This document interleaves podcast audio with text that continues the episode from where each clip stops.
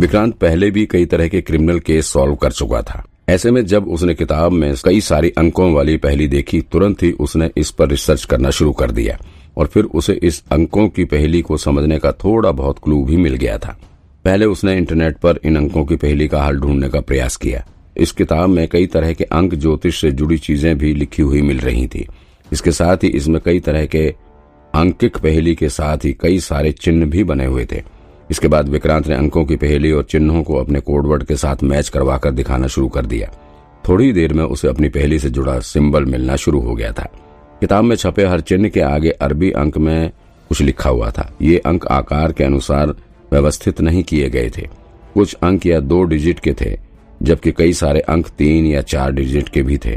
कुल मिलाकर ये सभी अंक अलग अलग पैटर्न में थे। विक्रांत को अदृश्य शक्ति की पहली में जो कोडवर्ड मिलते थे, उन शब्दों से जुड़े चिन्हों के आगे अंकों को एक सीरीज़ इस किताब में देखने को मिल रही थी। और इन कोडवर्ड के साथ अंकों की जो सीरीज़ तैयार हो रही थी, उसका एक अलग तरह का अर्थ निकल कर आ रहा था। जैसे जैसे विक्रांत को इस किताब की मदद से पहली का थोड़ा बहुत अर्थ समझ में आ रहा था, वैसे वैसे उसकी उत्सुकता भी बढ़ती जा रही थी। वो इसी उत्सुकता में आगे के पन्ने पलटते हुए इसे और ज़्यादा समझने की कोशिश कर रहा था। आगे जाकर किताब के एक पन्ने पर उसने काफ़ी बड़ी सी ड्राइंग देखी। इस ड्राइंग में काफ़ी बड़ा सा क्रॉस बना हुआ था। और क्रॉस के बीचों बीच एक छोटा सा गोला बना हुआ था। ये गोला कई सारे भागों में बटा हुआ था और हर भाग में कुछ खास अंक के साथ ही खास तरह के सिंबल भी बने हुए थे। आश्चर्य की बात यह थी कि ड्राइंग काफ़ी डैमेज थी और इसमें छपे अंकों को पूरी तरह समझने और पढ़ने में काफ़ी दिक्कत हो रही थी। पहले तो एक नज़र देखने में ये अंकों की कोई पहेली या गणित का कोई सवाल सा लग रहा था और विक्रांत को टेस्ट पेपर जैसा लग रहा था। शुरू शुरू में तो उसे कुछ समझ ही नहीं आ रहा था, लेकिन थोड़ी देर तक ध्यान से देखने रहने के बाद विक्रांत को ये अंकों की पहली थोड़ी बहुत समझ आने लगी थी। उसे अब ये मिस्ट्री थोड़ी बहुत समझ आने लगी थी। वाह ये सब चीज़ें जानकर विक्रांत काफ़ी उत्साहित हो रहा था। उसने इसी उत्सुकता में उठकर सिगरेट जलाया और अपने अगले दिन के कोडवर्ड को जानने के लिए कश मारने लग गया। लेकिन वो ये बड़ी सावधानी से कर रहा था ताकि नैना की नींद न खुल जाए। वो अभी भी यहाँ बगल में ही सो रही थी। सिगरेट जलाते ही विक्रांत को खांसी आनी शुरू हो गई और उसे आज का नया कोडवर्ड मिल चुका था। आज विक्रांत को कोडवर्ड में चंद्रमा और पहाड़ कोडवर्ड मिला हुआ था। विक्रांत ने फटाफट ये कोडवर्ड अपनी डायरी में नोट कर लिया और इसकी पहली को भी नोट कर लिया।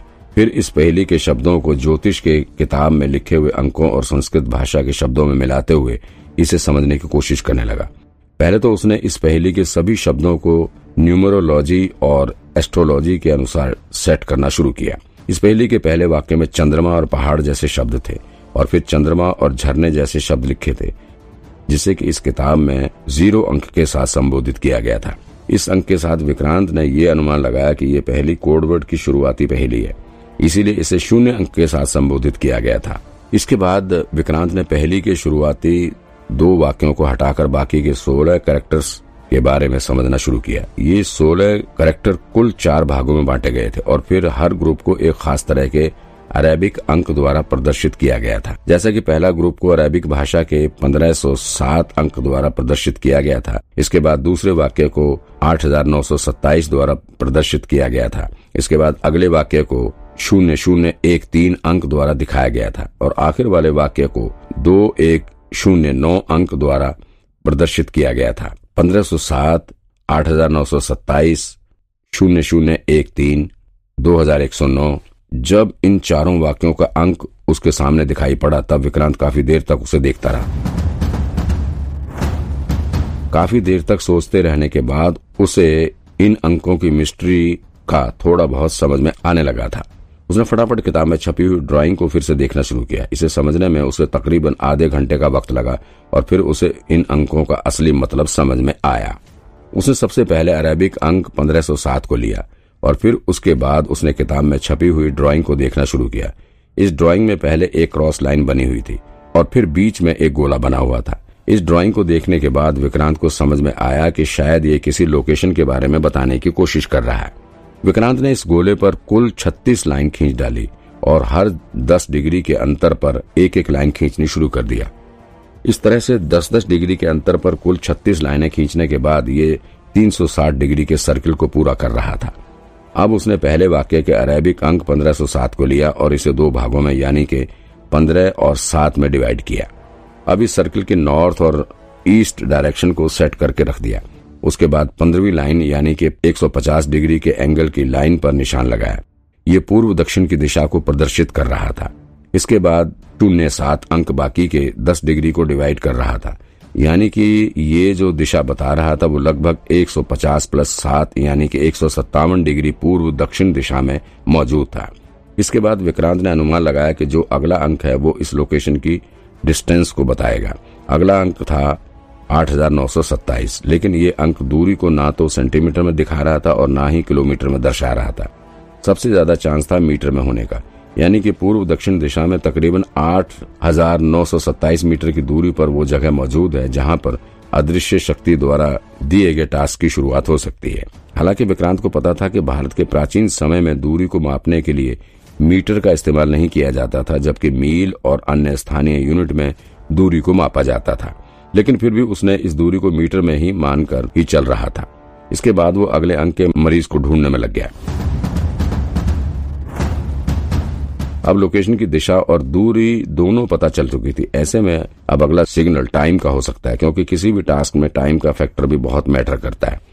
अदृश्य शक्ति की पहली के अनुसार जो अगला अंक वो था, शून्य शून्य एक तीन। लेकिन अब इस अंक के साथ विक्रांत को समय का अनुमान लगाने में काफ़ी मुश्किल हो रही थी। उसे समझ नहीं आ रहा था कि आखिर शून्य शून्य एक तीन किस समय को प्रदर्शित कर रहा है। इस अंक के अनुसार विक्रांत को लग रहा था कि शायद ये दिन की शुरुआत के किसी समय को दर्शा रहा है, लेकिन अब तक सुबह के तीन बज चुके थे। तो कहीं ऐसा तो नहीं है कि ये टास्क खत्म हो चुका है, लेकिन फिर विक्रांत के दिमाग में आया कि अगर टास्क को पहले ही खत्म हो जाना था तो फिर मुझे कोडवर्ड और पहली क्यों बताई गई? पहले दिए जाने का मतलब ही यही है कि आगे अभी टास्क आने वाला है। तो फिर ये हो सकता है कि टाइम अगले दिन के लिए दिया गया है। मतलब अगर आज ये समय बीत चुका है तो फिर अगले दिन ठीक इसी समय पर यह टास्क होगा। लेकिन फिर अगले दिन किस समय पर? शून्य शून्य एक तीन। ये कहीं ये ऊंचाई तो नहीं दिखा रहा है। तेरह मीटर की ऊंचाई। तो अगर कोई एडवेंचर ज़मीन से नीचे गहराई वाली जगह पर होने वाला होगा तो क्या ये नेगेटिव अंक में दिखाएगा? विक्रांत मनी मन सोचने लगा। नेगेटिव अंक? विक्रांत ने फिर से किताब के पन्ने पलटते हुए इसमें छपे हुए सिंबल के ग्राफ को देखने लगा।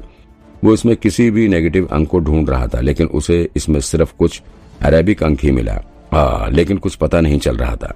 इसी सोच के साथ विक्रांत इस पहले के अगले अंक की तरफ़ बढ़ गया।